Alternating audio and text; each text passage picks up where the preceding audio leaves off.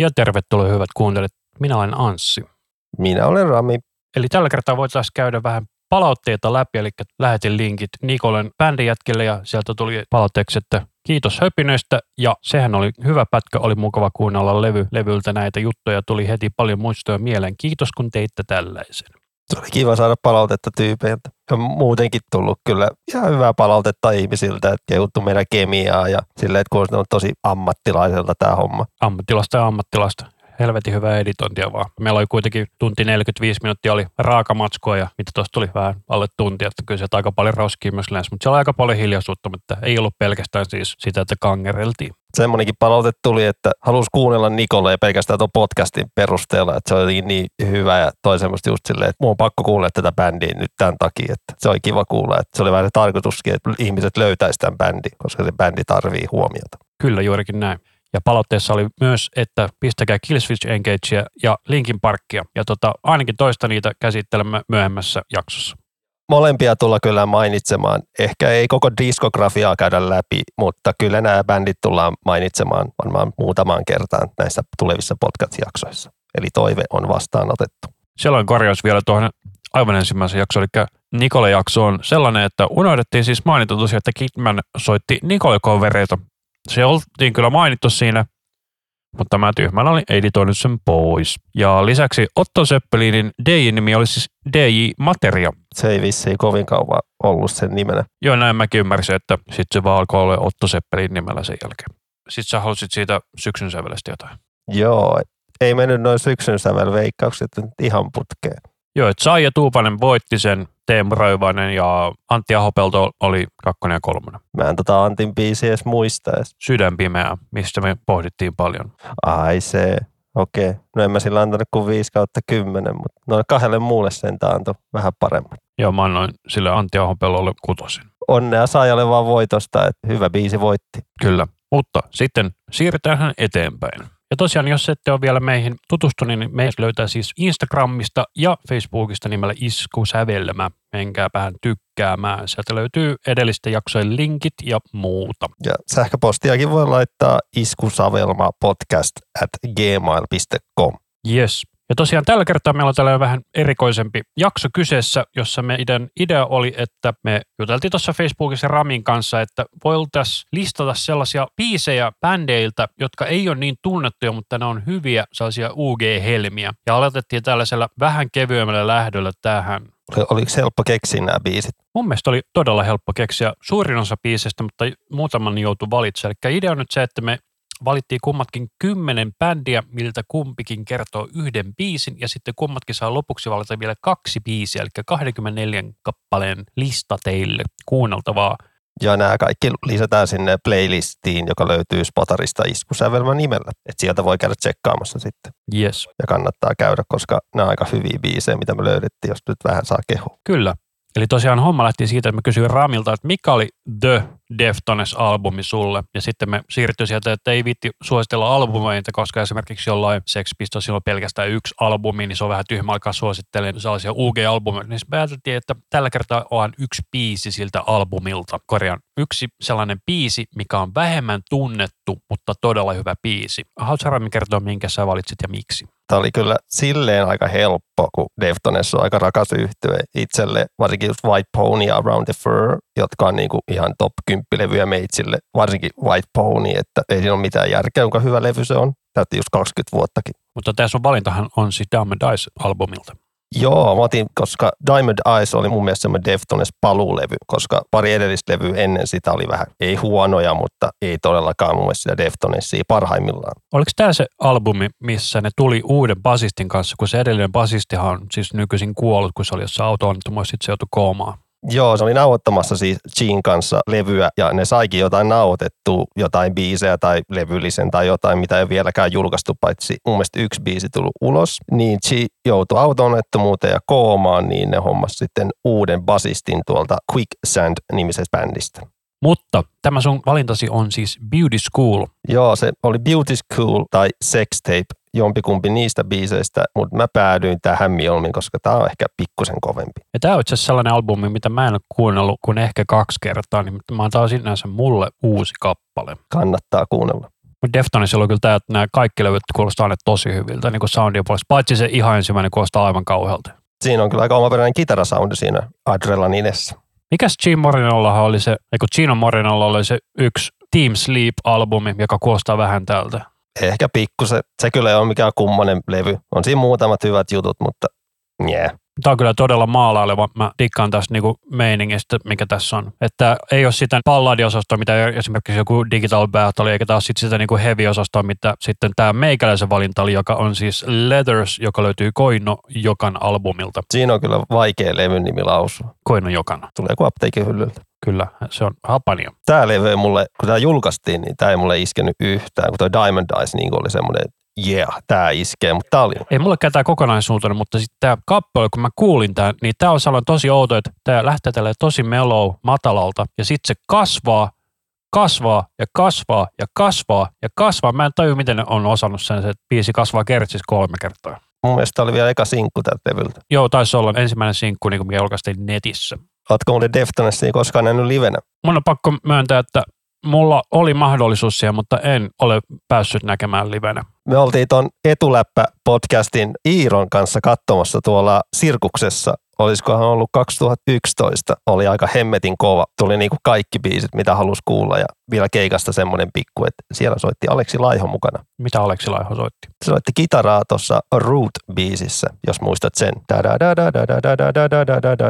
Taidan etäisesti muistaa, se on ekalta levyltä. On, koska toi Aleksi Laiho oli silloin Chinon naapuri tuolla Jenkeissä. Tai olikohan ne vaimot tai tyttöystävät tuns, niin ne silleen vähän bondas. Ja vielä lisäyksenä, että Chino joi Sandelsia ja kehu sitä keikalla, että tämä on aika hyvä.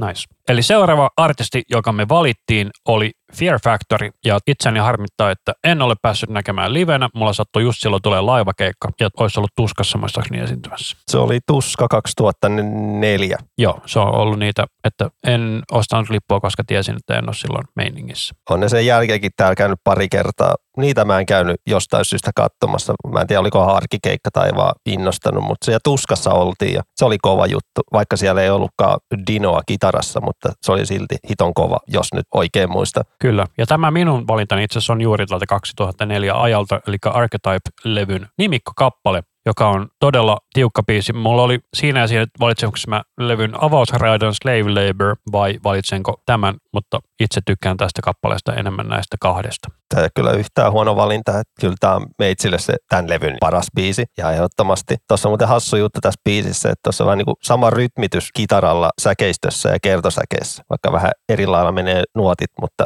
samanlainen rytmitys. Niin, mutta menee. Tuo pasarirytmi on sama myös. Tässä on mun mielestä todella Fear Factory-mainen soundi, mutta se mikä tässä on tosi mun mielestä hyvä, että nämä laulut on todella paljon parempi kuin mitä esimerkiksi Fear Factory aikaisemmilla levyillä. Tässä on todella hyvin tuotettu tässä kappaleessa ne. Tässä muutenkin tämä levyn soundi, että tämä ei ole niin semmoinen konemainen kuin ne muut levyt on ollut. Vähän tämmöinen niin oikeasti bändisoundinen, että ei ole liikaa tuotettu. Joo, mutta sitten jos vertaa esimerkiksi edellisen levyyn Digimortal, niin se oli aivan kauheata paskaa, niin kuin musiikillisesti sitten. Meitsi lämpenee sille levylle kyllä, mutta kyllä mä ymmärrän sen, miksi siitä ei tykätä, että on se kyllä liian siloteltu. No kun siinä oli se, että ne lähti siihen no metal boomin aaltoon mukaan, joka oli siinä vaiheessa jo vähän kuolemassa silloin 2001, kun se tuli. Pikkusen joo. Sielläkin levyyhtiö vähän painostanut bändiä. Että... Eikä pelkästään tätä bändiä, aika monta bändiä. Esimerkiksi Machine Head oli ihan sama juttu, että ne teki sen Burning Red-levyn, jossa on myös aika paljon niitä no metal juttuja. Se oli kyllä ehkä enemmän bändi itse halusi sitä, että ehkä Superchargerin se levyyhtiö ehkä pikkusen painosti.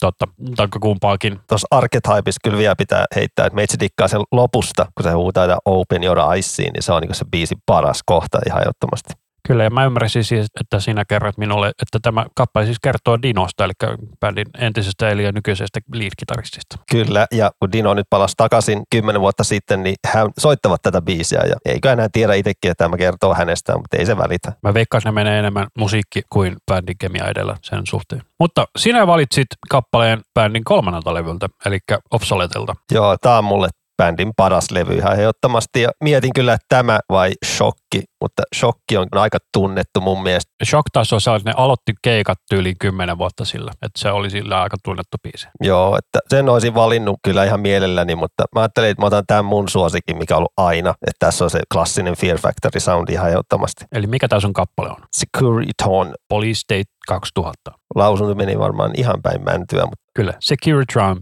Polystate 2000. Tämä on taas sellainen levy, millä mä en koskaan, koska mä ostin tämän niin myöhään, sillä että mulla oli siinä vaiheessa viisi muuta Fear Factory-albumia, niin mä en oikein tälle koskaan lähtenyt. Tämä on Fear Factoryn myydyin levy. Johtuuko se siitä Cars-coverista? Se on varmaan vaikuttanut. Kuinka pitkä tämä intro oikein on? Kohta lähtee. Että toi on hito kova, kun tuossa tulee toi sample tai mikä lie onkaan, niin there is a fear factory in this system, vai mitä sanokaan, ja sitten lähtee. Ja nyt kun mä kuuntelen tämän, niin kyllä mä tämän biisin Tämä on todella tiukka en yhtään ihmettä, miksi sä valitsit tämän. Tämä on niin kuin todella niin prime Fear Factory soundia. Varsinkin se kertosa, kun se lähtee, niin se on niin klassista Fear Factory kuin voi olla. Ja muutenkin tämä bändi on mun mielestä tosi aliarvostettu. Mutta sitten kun me käytiin näitä biisejä läpi, niin sitten me todettiin, että se Transgression-levy, joka siis tuli Archetypin jälkeen, se oli aivan kauheata paskaa. Siis ei, ei pysty käsittämään, miten ne tekee U2-coverin ja sitten heti perään toinen coveri samalle levylle. Siihen mennään taas, että levyyhtiö vähän painosti. Mutta eikö se ollut varmaan osa syy, että minkä takia ne potki sitten tuon Old Developersin pois ja Herrera ja sitten tuli takas toi Dino? Jotain semmoista kismaa. En mä tiedä, se on niin sekavaa sotkua, että siinä meisi kaksi tuntia, jos niitä rupesi selittelemään, miten ne on tapellut. Kyllä, mutta erittäin tiukka kappale kuitenkin kyseessä. Niin tota, seuraava bändi, mikä me valittiin, oli tämä jo aiemmin mainittu Machine Head. Ja juurikin tältä The Burning Red-albumilta on sinun valittasi. Haluatko kertoa siitä kappaleesta enemmän? Tämä on Machine Headin paras levy ja ehdottomasti, koska tämä oli itselle ensimmäinen levy, minkä mä bändillä kuulin silloin 99. Lainasin kirjastosta. Muistaako Jonnet kirjastoja? Ja sen jälkeen kävin paikallisessa Divaarissa, Tikkurilassa, Pepes Special, jos joku sattuu jopa muistamaan semmoista. Muistaako Jonnet Divareita? Niin siellä oli sattumoisin tämä levy. Mä olin sille, ei hitto, tämä lähtee mukaan ja edelleen löytyy hyllystä ja edelleen yhtä rakas levy kuin aina. Joo, mä itse hommasin ensimmäisenä Machine Head-levynä mielestäni Burn My Eyesin ja se on edelleen muista edelleen niiden paras levy, vaikka Black End on kova kakkonen. Mä en sit Black Endistä oikein tykkää yhtään vähän ylihypetetty, vaikka hyviä biisejä siitäkin löytyy toki. Siinä siellä, kun mä kuuntelin joskus todella kauan aikaa sitten Viinampista nettiradiota, siellä oli, menit sinne Viinampin radioon, niin siellä oli joku heavy radio, niin aina kun siellä tuli joku hyvä biisi, niin tämä kuulostaa aika hyvältä, että mä taisin, että se on joku Machine Headin Halo, mikä sieltä tuli. Mutta mikä tämä sun valinta on tästä The Burning Rediltä? Tämä on tämmöinen vähän hitaampi biisi ehkä, mutta erittäin murskaava nimeltään Exhale the Wild. Tässä on vähän pidempi intro, mutta varsinkin kun kuuntelee kuulokkeilla, niin toi koostaa noin rummut tai mitä perkussionit niin onkaan niin tosi kovalta. Hidas alku, mutta sitten kun räjähtää, niin se kyllä räjähtää. No ovat Tomi Rumpuja.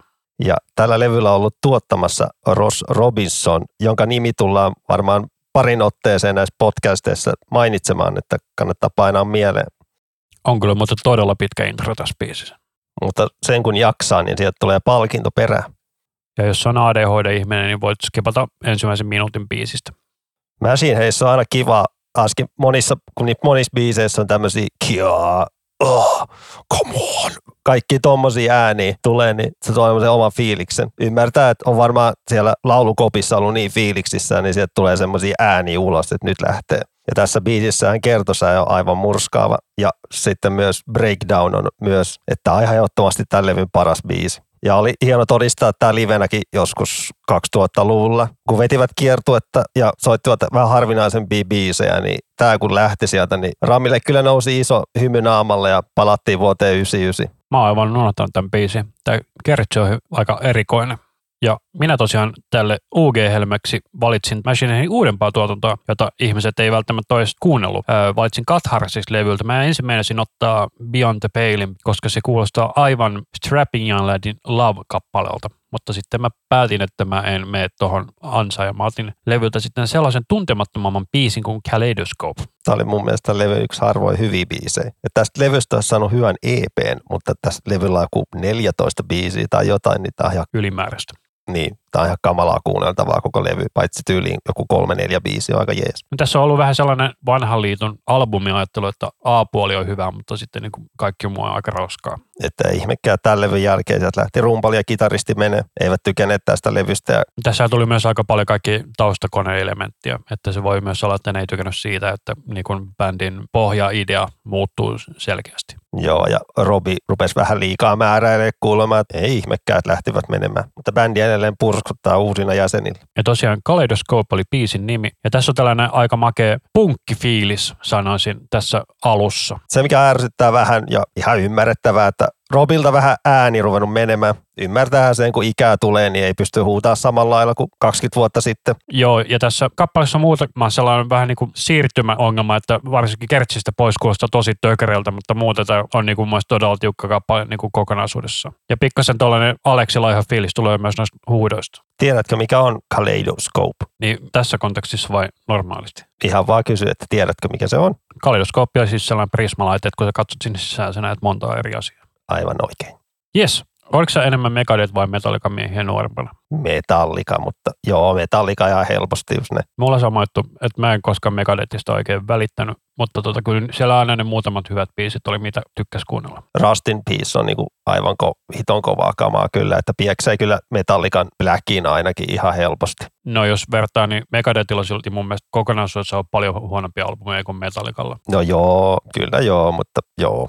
Meikäläisen valinta oli itse asiassa ilmeisesti samalta albumilta kuin sun valintasi, eli Endgame, joka on siis Andy Sneapin tuottama, joka on sitten, kun Russ Robinson ja Terry Day tuotti näitä alkupään nu metal Pantera-bändejä todella paljon, niin tämä sitten on tuottanut just esimerkiksi Roadrunner United-albumin, ei kun miksannut sen korjaa. Eikö Andy ole tuottanut Arch Enemy? Andy on tuottanut vaikka ja mitä. Et Andy Sneap on muun muassa tuottanut Killswitch Engagea, josta on varmaan se, mistä mä sen on tuntenut. Ja on nykyisin Judas Priestin kertokitaristi. Ja on tuottanut Arch Enemy ja tuottanut myös Testamentin parhaimman levelyn The Gathering. Sori, ei olekaan tuottanut. Hän on kova miksaaja siis. On miksannut Testamentin The Gathering-levyn, joka on bändin paras levy aivan ehdottomasti. Eli minun valintani tällainen kappale kuin Head Crusher, joka oli siis levyn avaussinkku vuodelta 2009.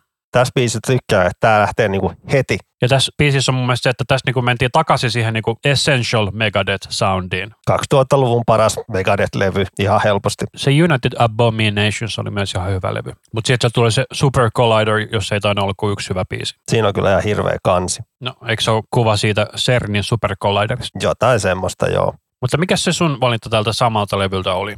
Se on heti toi aloitusbiisi, tai ei kun sori, joku introssi levyllä, mutta tää on heti semmonen eka oikea biisi, This Day We Fight. Että tääkin lähtee niinku samalla, samalla lailla kuin Anssin biisi, että niinku heti mennään asian ytimeen. On kyllä aivan hemmetin hyvä toi kitarasoundi. On myös helvetin hyvä kitarointia. Dave on aika kunkku. Kukas tässä levyllä on muuten kakkoskitaristina, muistatko? En kyllä ihan tähän hätään muista, mutta jos mie tarkistan tähän väliin. Joo, toisena kitaristina on Chris Broderick, joka soitteli tuolla Nevermore-nimisessä bändissä myös. Jep, mutta Megadethin jälkeen pääsemme erääseen Ramin lempiartistista, eli jopa lempiartistista, eli Devin Townsendiin. Joo, kaikki, jotka tuntee mut, niin tietää, että mä oon aika tämmöinen Devin fanboy, että ei tässä nyt se enempää ruveta hänestä selittelemään ehkä siitä tulevaisuudesta enemmän lisää. Kyllä, olemme muun muassa menneet Englantiin katsomaan Devin Townsendia kahdestaan. Tästäkin hienosta tarinasta kyllä tulemme kertomaan myöhemmissä jaksoissa. Ja itse asiassa tämä kappale, minkä sä oot valinnut, on se levy, mikä niinku oli mun introduction Devin Townsendiin, eli tämä on onko tämä levyn aloituskappale. Tämä on heti levyn aloituskappale ja itse pidän tätä yhtenä parhaimpana aloituskappaleena millään levyllä ikinä. Että jos löytyy hyvät äänentoistolaitteet, niin pistäpä soimaan siinä tämä, niin kyllä jysähtää. Ja kappale on siis Infinity-albumin Truth. Että tässä on sitä Wall of Soundia, mistä Devin on aika tunnettu. Kyllä. Ja oma henkilökohtainen suosikki niin tältä albumilta on tuo Bad Devil, mutta tämä on täynnä todella hyviä kappaleita tämä levy. Ja levyn kannessahan Devin Townsend on siis älästi. Se halusi olla ihan oikeasti älästi siinä levyn kannessa, mutta sieltä tuli vähän sitten, että sensuroidaan nyt pikkusen. Mutta eikö tämä biisi ollut käytetty uudelleen jonkun toisen kappaleen introssa? Ei kun tämä nautettiin vuonna 2016 uudestaan ja kuuntelin senkin tuosta piruttaen, kun en ole oma kuunnellut sitä sen jälkeen, kun se tuli ja ei se lähde mun mielestä se kuulostaa ihan oudolta. Kun on kuunnellut tätä biisiä sen melkein 20 vuotta, niin ei se vaan lähde. Se johtuu siitä, että tämä biisi niinku ui reverbissä, mutta se on, niinku, se on todella kuivan kuulen verrattuna, varsinkin noin rummut. Ne iskee lujempaa, mutta se ei ole samanlainen niinku äänimaisema kuin tässä levyllä. Tässä on rummuissa Gene Hoglan. tuttu Strappingista ja nykyään soittaa Testamentissa. Kova äijä. Ja tässä biisissä ei oikein mitään sanoja. Halleluja huudetaan paljon ja Ja nami, nami, nami, nami, nami, nami. Ja minun valintani Devin kappaleeksi, joka on siis vähemmän tunnettu, mutta olemme kuulleet tämän ainakin kerran livenä. Tällainen kuin Vampira. Siinä on sellainen introbiisi kuin Vampolkka, jossa on sama biisi melodia, mutta vedettynä polkkana. Ja tämä Vampira on siis siitä harvinainen Devin Townsend biisi, että tämä on perusvireessä soitettu. Tästä on olemassa aika veikeä musavideo. missä Demin on pukeutunut saatanaksi. Tällainen Halloween-henkinen musiikkivideo. Tämä on silleen jännä biisi tällä levyllä, kun muut biisit vedetty seiskakielisellä, mutta tämä on sitten perus E-vire. Ja tämä on siis The Devin Townsend Band aikaisia albumeita Synkestra. Ja tässä on muistaakseni Steve Vai vierailemassa jossakin kappaleessa tällä levyllä. Oli jo vierailemassa. Oli myös vierailemassa, kun Devin soitti semmoisen striimikeikan, niin se oli sielläkin vierailemassa. Ja kummatkin on nyt tässä korona-aikana itse asiassa tehnyt aika paljon striimikeikkaa. Milloin olet muuten viimeksi kuunnellut tämän biisin? Tämä on aika kova edelleen. En ole kyllä varmaan hetkeä. Aikoinaan tätä tuli kuunneltua niin paljon, että vähän kyllästy. Mutta tuossa on tuo yksi välikohta, ta, ta, ta, ta, ta, da, da, da, niin se kuulostaa mun mielestä ihan Judas Priestiltä. Mutta mulle olisikin tosi vaikea keksiä niinku yksi biisi, minkä haluaa tuoda esiin, kun niitä biisejä löytyy niin paljon, mitä olisi halunnut tuoda. Mutta halusi keksiä jonkun semmoisen tosi iskevän. Oliko sulle helppo keksiä? Mulla oli helppo keksiä, mulla oli noin kymmenen vaihtoehtoa, niin kymmenestä yksi on helppo.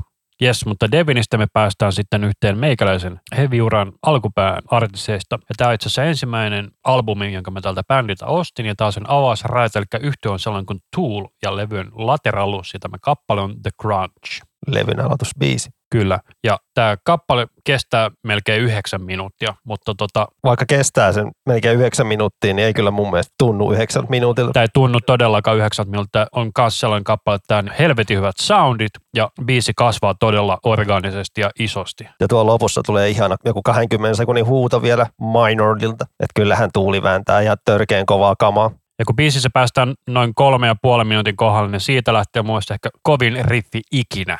Että jos haluaa pelkästään tsekata sen riffin, niin se tulee ajassa 3.35, jos lähdet kuuntelemaan, niin se tulee siinä hyvin pian sen jälkeen. Tässä bändissä on varmaan meitsin favorite rumpali, Danny Carey.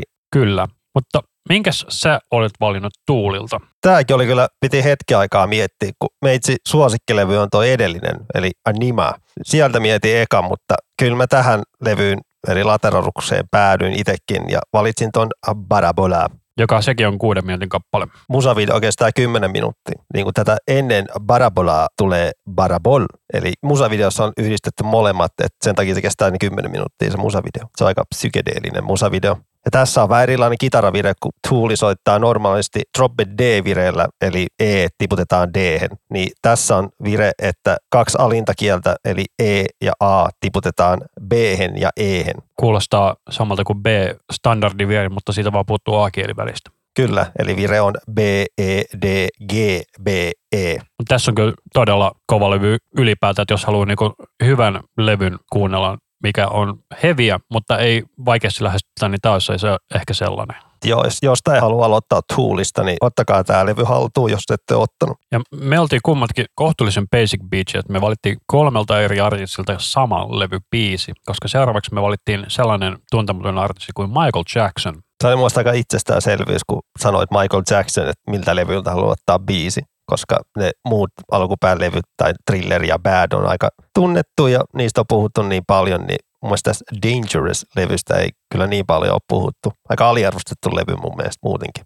Mä olisin ottanut itse historialta, mutta kun se on periaatteessa kokoelmalevy, niin sitä ei lasketa, vaikka siinä yksi albumillinen onkin alkuperäisiä kappaleita, mutta minä myös päädyin Dangerous-albumiin. Ja tota, sinun valintasi oli tällainen kuin Giving to Me. Tämäkin on kyllä aika vissiin tunnettu biisi, että radiossakin soi, mutta ei tästä kyllä kukaan puhu ikinä. Ja tässä biisissä on Gunnareinen Slashi mukana. Ja pakko sanoa, että tässä levyllä on kyllä hieno toi kansi. Ja tuota kantahan oli, minkäs kappaleen musavideossa se nyt oli, muistatko? Ei oikein mitään muistikuvaa. Ei taas, eikö tälläkin levyllä tehty vaan joku viisi musavideoa? Joo, ainakin Gun Too Soonista tehtiin Black or Whiteista, Heal the Worldista tehtiin musavideo. Tästä tehtiin sitten, olisiko Remember the Times tehtiin musavideo. Mutta sitten oli vielä joku, olisiko se ollut toi In the Closet, missä se musavideo oli, ei, ei pysty muistamaan. Minkäs biisin sä valitsit tältä levyltä? Minä valitsin levyn kakkosbiisin Why You Wanna Trip On Me, Tämä oli mulle ihan tuntematon, että en muistanut tätä, kun heitit tämän nimen. Mä olin silleen, että mikä biisi toi on, tai miten se menee. Ja sitten se oli samalta albumilta kuin sun valinta. Mutta tämä alkaa sellaisella kitarasoololla, mikä kuulostaa siltä, että se voisi olla tyyliin äh, Eddie mutta se ei ollut, se oli jonkun muun. Tai sitten sitä ei ole vaan krediteerattu, koska siinä oli joku musta kaveri soittaa tämän kappaleen kitarat. Mutta se voi olla, että se on vain noin funkkikitarat, mitä siinä on laskettu.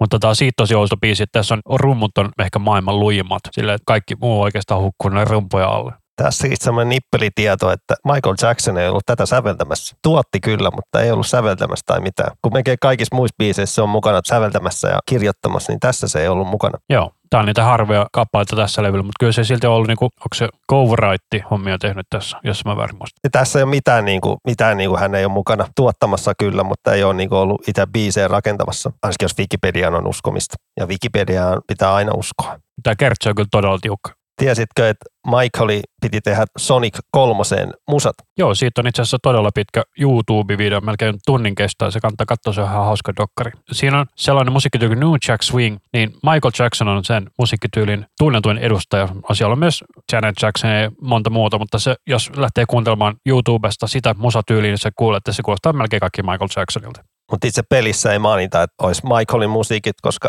Michael itse ei ollut sille tyytyväinen ja sanoi, että ei, hänen nimeään ei saa näihin liittää. Ja toikin asia vasta paljastui sille mun mielestä vuosia myöhemmin. Kyllä, mutta seuraavaksi meidän kuuntelulistallamme on toinen tuntematon alternative-bändi kuin Red Hot Chili Peppers. Ja minä valitsin heidän toiseksi menestyneimmän albumin, eli Californicationin yhden tuntemattomammista biiseistä. Tämäkin oli bändille semmoinen paluulevy, kun siihen tuli se kitaristi takaisin. John Frusciante kyllä palasi tällä levyllä takaisin, kun oli huumevierotuksesta päässyt. Siinä oli Dave Navarra muun muassa välissä. Ja minun kappalevalitani on tosiaan sellainen kuin Easily, joka on Californication kappaleen jälkeen tuleva kappale. Tässä levyssä on kyllä hirveä tämä masterointi, hiton lujalla. Joo, ja tämä oli tosiaan näitä ensimmäisiä Loudness Warin häviäjä-albumeita. Hemmetin tiukka levy on, että mä itsekin mietin tätä levyä, että mä otan täältä jonkun, mutta sitten tajus sen, että mä oon ottanut niin paljon samalta levyltä biisejä, että haluaisin olla erilainen sitten. Mutta ei tämä ole huono valinta todellakaan. Tällä levyllähän toi Scar Tissue oli ihan järjetön hitti. Tällä levyllä oli monta aika iso hitti. Täällä oli Scar Tissue Around the World ja sitten oli Other Side ja Californication ja Road Trippin. Täällä oli todella paljon hittejä tällä levyllä. Muistaa tästä levystä sen, kun tämä tuli 99, niin nämä esiintyi myös Woodstockissa, Woodstock 99 tapahtumassa, niin siellähän basisti oli äästi. Kyllä, mutta mikä sun Red Hot Chili Peppers valintas oli? Joo, että meitsi otti tuolta tuplalevyltä Stadium Arcadium-levyltä tämmöisen kuin Torture Me. Se levy oli sellainen, että mä en vaan pystynyt kuuntelemaan, se kestää joku melkein kolme tuntia se levy. Siinä on ihan liikaa tavaraa kyllä, mutta mun mielestä ne kaikki sinkkubiisit on aika hirveitä, mutta sieltä levyltä löytyy tosi paljon helmibiisejä. Että suosittelen kyllä tutustumaan siihen levyyn. Skippailee vaan ne sinkkubiisit, koska kaikki tämän levyn sinkkubiisit on niin puhkikuluneita, että ei niitä jaksa. Että ne kannattaa skipata ja tutustua näihin muihin biiseihin, että hemmetin hieno levy.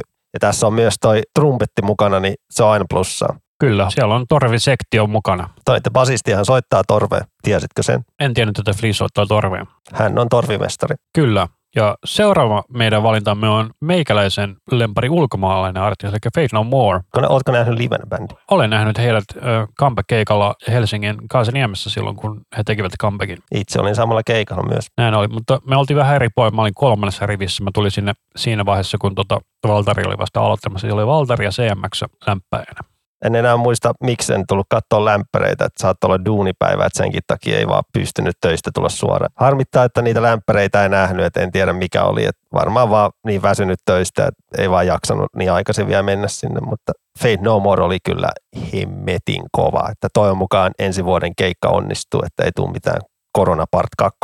Mä voin sanoa, että se on ollut mun elämäni toiseksi paras keikka. Paras oli Michael Jackson. Ai sä oot nähnyt Michaelin? Mä oon nähnyt Michael Jacksonin stadionilla se oli se kakkoskeikka, kun ne teki kaksi keikkaa putkeen, niin edellisen päivän oli kaikki liput loppuun myyty yhdessä tunnissa ja mä sain sitten sille toiselle keikalle liput. Vuosi muistaakseni 96 tai 97. Mä sanon wow. Muistatko mitään keikasta? Mulla on itse asiassa se taltiointina ja se on ollut virhe, että mä oon katsonut se uudestaan, koska mun muistikuvat oli kivammat kuin se keikka taltiointi. Niin se keikka löytyy tuolta YouTubesta. Kyllä, mulla on se tietokoneella nauhoitettu ennen kuin se on ladattu YouTubeen. Se on video josta vuotta 2003. Joo, itsekin tuli joskus katsottua se, niin ei se kyllä ihan kivaa kuvaa anna. Veikkaa, että paikan päällä on ollut kyllä siistimpää. Muistelisin, että se keikka näytettiin ihan suorana telkkarista tai jälkikäteen. Se on erittäin paljon mahdollista. Mutta mikä sun valinta oli Faith No Morella? Tämäkin oli vähän kinkkinen, kun niitä löytyy paljon hyviä biisejä, mitkä ei ole mitään hittejä tai kukaan ei tiedä. Mutta mä päätin ottaa niiden tuolta paluulevyltä vuodelta 2015 oli ollut edellisen levyn välissä 18 vuotta vaatimattomat, niin sen levyn biisin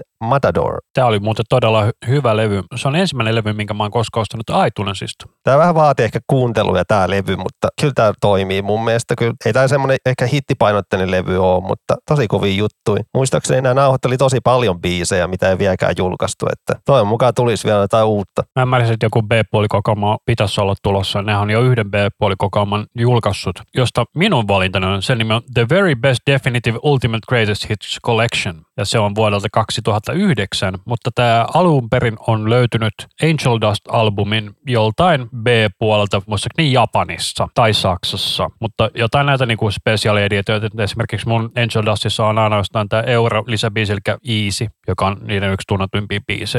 Ja tämä mun kappale on sellainen kuin Das Schulzenfest. Tiedätkö, mitä se meinaa? En. Minäkään muista. Tarkistan. Minähän sanon sen nimen väärin. Das Schutzenfest. Ei anna Google Translateissa mitään. Tässä biisissä on aika hassu juttu se, että joku basistin kaveri oli tehnyt noin lyrikat niin kuin saksaksi paperille ja Patton oli siitä että lauleskellut, mutta se ei ollut vissi oikein sanoa aina selvää, että mitä se sana meinaa. Että sen takia täällä puhutaan ihan sian saksaa välillä. Että. Kyllä, ja tämä on siis polkka tai humppa. Miksi sä valitsit tämän biisin? Piti valita joku todella hauska biisi, mitä todennäköisesti ei kun suurin osa ihmiset tiedä, mutta mun mielestä on aivan mahtava kappale. Me itse ollut koskaan kuullutkaan tätä. Mä olin silleen, että VTF. Mutta eikö se ole mahtava? Tästä tulee aika vähän Mr. Bungle-fiilis. Kyllä mä voin sanoa, että kyllä vähän hymyilitti. Ja todella kaunit konerummat tässä kappaleessa. Ja entisenä Saksan lukijana tämä Saksan lausuminen on aivan kauheata. Kuulostaa aivan siltä, kun suomalaiset lukis Saksaa. Näki sitten Ramin naama, se nauraa ja pudistaa päätään tuossa, kun se nauttii selkeästi, mitä vittua tässä nyt tapahtuu tässä biisissä. Siellä puhutaan shaisesta sun muusta. Kaikki ylimääräiset koirahaukuntasoundit sun muut kyllä piristää päivää, mutta on tää kyllä ihan sekopää biisi silleen hyvällä mielellä. Mutta tosiaan, ja seuraava artisti, joka me sitten valittiin, on yksi mun lempari suomalaisia artisteja, eli Valtari. Mä oon nähnyt Valtarin livenä ehkä kymmenen kertaa, Kärtsynkin soolakeikalla kaksi kertaa. Mä en ole nähnyt Valtari enkä Kärtsy, mutta voin kertoa nopeasti, että Kärtsyn piti esityä tuolla Koivukylässä, niin mä näin mainoksen vasta silleen, niin kuin, että se keikka oli ollut jo ja nauraskeli, että onpas hyvin promotoitu ja kävi vähän sääliksi Kärtsy, että onkohan siellä ollut ketään katsomassa sitä. Se olisi ollut vielä viikonloppukeikka, että harmittaa, että ei tullut nähtyä, mutta toisaalta harmittaa Kärtsyn puolesta, että olikohan siellä yhtään katsomassa. Joo, mä voisin kertoa sellaisen. Mä oon yhden keikan nähnyt sillä, että siellä on ollut tämä Suomen tällä hetkellä tunnetumista tuottajista, eli Janne Rintala, joka on minun entinen luokkakaverini ykkös-kakkosluokalta, eli olin silloin mitä, 6, 7, 8. Niin tota, hän oli soittamassa koskettimia ja Kärtsyllä oli silloin ääni täysin mennyt. Niin tota, se pystyi olla kaikki muu paitsi keskialueen rekisteri. Eli kaikki matalat, kaikki korkeat se pystyi mutta kaikki mitä oli siinä välissä, niin se ei pysty, niin se oli tosi outo keikka. Olisi ollut Barbaseissa Helsingissä. Mutta Tosiaan niin minun malintani oli suomenkielinen kappale Valtarilta, jota todennäköisesti suurin osa teistä ei tiedä. Se ei ole Helsinki, se on todella tunnettu Valtarin kappale, vaan tämä on sellainen kuin maailma, joka kertoo ilmastonmuutoksesta ja tämä kuulostaa ihan autovakuutusmainokselta. Tämä on aika ajankohtainen asia, mistä laulavat. Tämä biisi oli itselle tuttu, että silleen, kun näin ton nimen, niin mä olin, että ei oo mä tämän kuullut, mutta oli vähän silti silleen, miten tämä menikään. Niin kyllä tästä tulee aika hyvä mieli, kun tätä kuuntelee. Paitsi sitten kun olet kuuntele sanoja. Tämä on vähän niin kuin iskelmä. Kiva meininki on, sanat on synkkää tai sekavaa, tässä tapauksessa synkkää. Ja kertoo se, että tosiaan siis menee, maailma tuhoutuu ja kaikki kuolee pois. Ydinjätteen määrä kasvaa, kaikki kuolee pois. Eli todella positiivinen sanoma. Tässä voisi ihan helposti tehdä joku semmoisen mainosbiisi ja sitä pyörittää tuo telkkarissa, että ihmiset vähän tajuisi, että pitäisikö vähän tehdä asioita. Ja tämähän ei ole siis heviä, mitä Valtari yleensä vetää, vaan on pelkästään akustisia soittimia ja pikkasen kliinia sähkökitaraa. Mutta sä otit sitten tota Valtarin kulta-ajan kappaleen. Minkä sä valitsit? Mä otin täältä mun suosikki Valtarilevyltä Tämä oli pitkään myös mun suosikki valtarilvi, eli Big Bang. Big Bangiltä nappasin tuon Yankham. Mietin myös tota Let's Get Crucified-biisiä, mutta kyllä mä tähän päädyin mieluummin, koska tämä on niin pirun tarttuva biisi. Ja tässä on sellainen hauska yksityiskohta, että tämä on muutaman ppm nopeampi kuin Master of Puppets, joka on Metallicon nopeimpia biisejä. Ja tässä biisissä on fiittaamassa noin Angelin tytöt vetämässä vähän saamea. Angelitytöt on ollut myös hyvin monella muulla Valtarin-levyllä, ja ne on tehnyt itse asiassa viime vuonna tuli uusinta versio Channel Nordica-levystä, joka tuli alun perin 2000. Mikä se sun suosikki Valtarin-levy oli? Mulla on kolme suosikkilevyä Valtarilta, niin mun on hirveän vaikea sanoa, mutta Big Bang oli tosi pitkään. Sitten mun Radium Round on todella hyvä ja sitten Torcha on todella hyvä. Että jos niin kolme saisi niinku yhdeksi paketiksi, olisi siinä. Ei huonoja valintoja. Ja siinä välissä on esimerkiksi So Fine, joka on bändin myydyin levy. Siinä oli se, juuri se Joinka So Fine kappale. Valtarihan oli ihan hemmetin iso silloin 90-luvun alkupuolella. Ja se oli ensimmäinen suomalainen artisti, joka oli Roadrunner-levyyhtiöllä.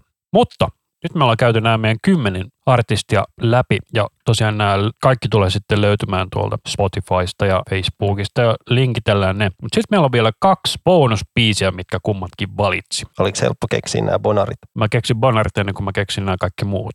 Et siinä mielessä joo. Mulla oli vähän vaikeuksia näiden bonareiden kanssa. Mietin sitten silleen, että tuoda jotain artisteja esiin, silleen, mitkä vaatii lisää ihmisten huomiota. Mä voisin kertoa meikäläisen ensimmäinen bonari, koska se on sellainen, mitä todennäköisesti 99 prosenttia teistä ei ole arvoa. Paitsi jos te nyt katsotte sitä podcastia Spotifysta ja luette sitä playlistia, niin tiedätte, että tämä mun valinta on Arja Koriseva. Minkä takia Are Koriseva? Tuota, minähän olen kova Euroviisu-fani. Ja tämä kappale se on, että Are Koriseva on yrittänyt päästä Euroviisuihin tällä vuonna 2092. Tämä on ensimmäinen Euroviisu, mitä mä oon kattonut tietoisesti. Ja silloin voitti Pavemaisen Jamma Jamma ja se pääsi viimeiselle siellä nollalla pisteellä. Että kyllä täällä olisi pärjätty pidemmälle. Aivan selkeästi. Että tämä on tällainen kappale, joka on siis tosiaan nyt mä oon muuten häiritse, että onko se 92 vai 93, kun tämä tuli, mutta sillä nyt ei ole merkitystä. Niin tota, tämä kuulostaa siltä, että tämä voisi olla Disney-biisi. Tai joku muu kasari, ysäri, semmoinen TV-sarja, tunnari alku. Että niin kuin, tässä on hahmot ja terve. Kyllä. Mutta siitä ei monta vuotta mennyt, että Ari Korisova sitten oli Pocahontas elokuvan. Pocahontas ja lauloi ne kaikki hyvät biisit siitä, niin kuin Tuulenbergit ja mitä näitä nyt on. Itse Pocahontasista en tolleen välitä Disney-elokuvan. On se silti niitä hyvän aikaväli, eli Pieni merenneito ja Tartsan välisiä elokuvia. Sitä hyvää kulta-aikaa. Kyllä, eli niin sanottu Disney Renaissance. Mutta tosiaan tämä oli sellainen, kun Arja Kariseva oli tuolla vain elämässä, mä olin todella pettynyt, että kukaan ei valinnut tätä, mutta se johtuu siitä, että kukaan ei tiedä tätä biisiä, jos et saa oikeasti seurannut Euroviisua tosi aktiivisesti, koska tätä ei löydy miltään Arjan levyltäkään, tämä löytyy joltain parhaat kokoelmalta, mikä löytyy Spotifysta, että linkki löytyy sitten sieltä playlististä. Mutta mikä sun ensimmäinen bonus-valintas oli? No mä otin kyllä aika tunnettu artisteli Tom Waits, että meitsi fanittaa häntä kyllä todella paljon. Että Mun on pakko mainita, että mä en ole koskaan kuunnellut Tom Waitsia. Mä tiedän ehkä yhden biisin, mutta sitten se on siinä. Se on vähän silleen, että se tunnetaan, mutta sitten sitä ei tunneta kun ei sillä ole semmoista oikeasti superradiohitiä ole, vaikka hän on tehnyt esimerkiksi Johnny Cashillekin biisin, mutta jotenkin silti jäänyt vähän unholaan. Että meitsi fanittaa tota ääntä todella paljon. Aivan himmetin hieno ääni. Mutta esimerkiksi täältä Spotify Top 5, mä en tunnista noista biisistä mitään nimeltä. Että se on siinä mielessä just tällainen artisti, joka on päässyt tosi isoksi, mutta sitten niin kuin, että Downtown Train taitaa olla sellainen, että sen mä ehkä tiedän tuosta kun katsoo noin top 5 tomppa-biisejä, niin se on erittäin outo, että siinä että tuota Jersey Girlie, jonka esimerkiksi Bruce Springsteen on vetänyt.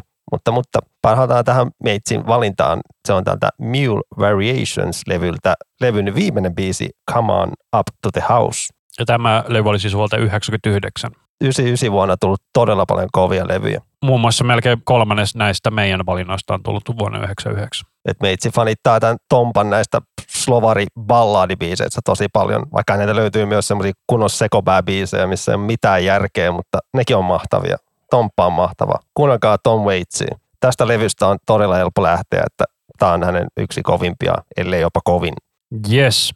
Tämä on tosiaan sellainen biisi, että mä en ole tätä koskaan aikaisemmin kuullut, tämä kuulostaa aika mielenkiintoiselta. Tämä on vähän tällainen äh, blues-balladi, mitä kutsuttiin negraspirituaaliksi, niin kuin mitä orjat laulo todella miehekäs ääni tuolla Tommilla. Se on vähän Tompa äänikin muuttunut, että se oli silloin, kun se aloitti 70-luvulla, niin se oli tosi aika semmoinen nätimpi, mutta sitten 80-luvulla se vähän muutti tyyliä, niin sitten tuli paljon rouhempi. Vetikö se viinaa vai huumeita vai kumpaakin? Ehkä se oli enemmän tuonne viinaan päin veteli, että löytyy YouTubestakin semmoisia hienoja klassikko-haastatteluja hänestä, kun on ehkä nautittu tai sitten ei ole nautittu. Mä en oikein tiedä. Tomppa on erittäin outo persoona, että kun katsoo hänen haastatteluja, niin sieltä tulee niin outoa läppää, että vain Tom Waits voi heittää niin outoa läppää. Tom Waits on ihana. Kyllä. Come on! Tollanen vähän raspi tuossa äänessä. Aivan. Tykkään seksikästä. Mutta kun me ollaan tässä nyt mennyt näitä vuorottelemaan, niin mikä se oli tämä sun viimeinen valinta? Koska niin musta tuntuu, että mä oon kuullut tämän kappaleen, mä en ole ihan varma. Mä en meinaa kuunnella tätä sun viimeistä kappaletta lainkaan. Tämäkin on semmoinen vähän yllätysveto, että kaikkea vaihtoehtoja mietti, mutta tämä tuli mieleen, koska tämä on tämmöistä synthwavea, Eli jos kuuntelija et tiedä, mikä on synthwave, niin se on semmoista ehkä vähän nykyajan konemusiikkia, missä on tosi paljon otettu vaikutteita tuolta kasarilta. Ja sen, kun, tämän biisin kuuntelee, tai tätä tyyliä synthwave kuuntelee, niin sen kuulee heti, että ah, kasaria. Eli jos kuuntelee esimerkiksi, tämä siis ei ole Ramin valinta, mutta jos kuuntelee esimerkiksi David Hasselhoffin True Survivor, niin siinä on vähän niin kuin synthwave, mutta se on liian vielä niin kuin pop ollakseen synthwave. Ja tässä biisissä on saksofoni mukana, ja jos musiikissa on saksofoni mukana, niin se kertoo jo siitä, että se on kova, koska saksofoni on kova. Kerrotko vielä kuuntelijoille, mikä sinun valintasi on? Tämä on bändin nimeltä The Midnight, ja biisin nimi on Vampires tämä synthwave on nykyään tosi suosittu musatyyli, mitä tuo väännetään. Itse ehkä vähän siihen kyllästynyt jo, että kyllä nämä tietyt biisit ja bändit kolahtaa edelleen, mitä löyti silloin muutama vuosi sitten, kun tämän synthwavein löysi, niin ne kolahtaa edelleen.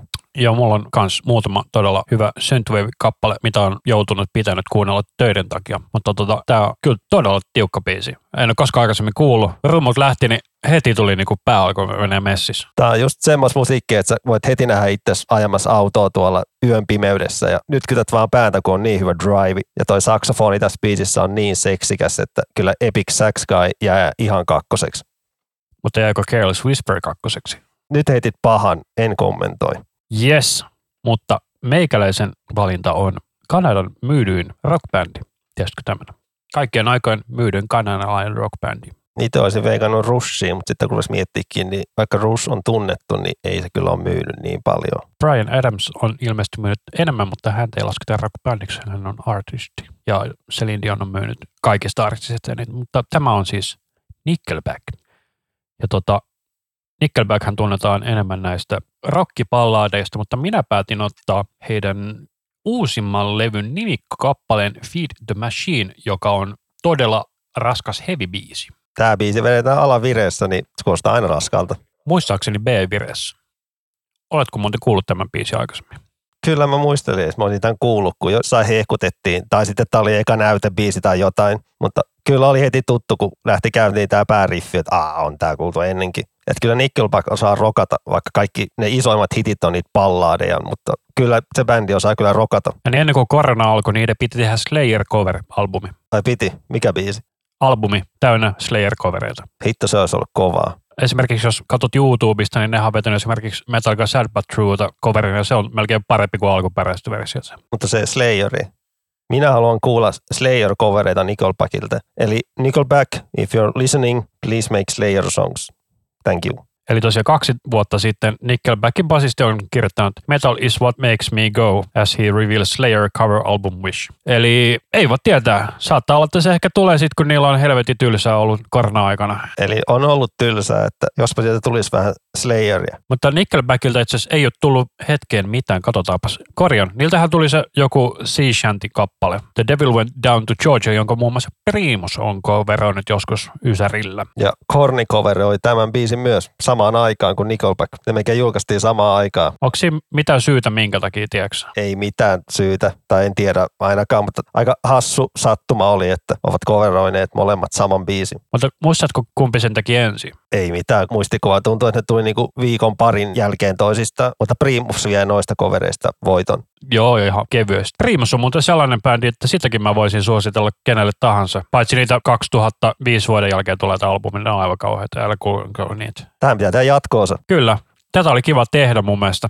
Lisää vähän ei niin tunnettuja biisejä löytyy kyllä, että tästä olisi voinut tehdä vaikka 30 biisiä molemmilta, olisi helposti löytynyt. Mutta... Joo, mutta sitten olisi tullut taas neljä tunnin podari sitä ei jaksa editoida kukaan. Eikä myöskään varmaan ehkä kuunnellakaan. No se on aivan totta. Mutta tota hei, jakso oli vähän niin kuin tässä. Saa ehdotella Facebookissa tai Instagramissa biisejä, mitä kannattaisi kuunnella. Saisi, mitä ei ole välttämättä ehkä tunnettu, mutta tunnetulta artisteilta. Yes.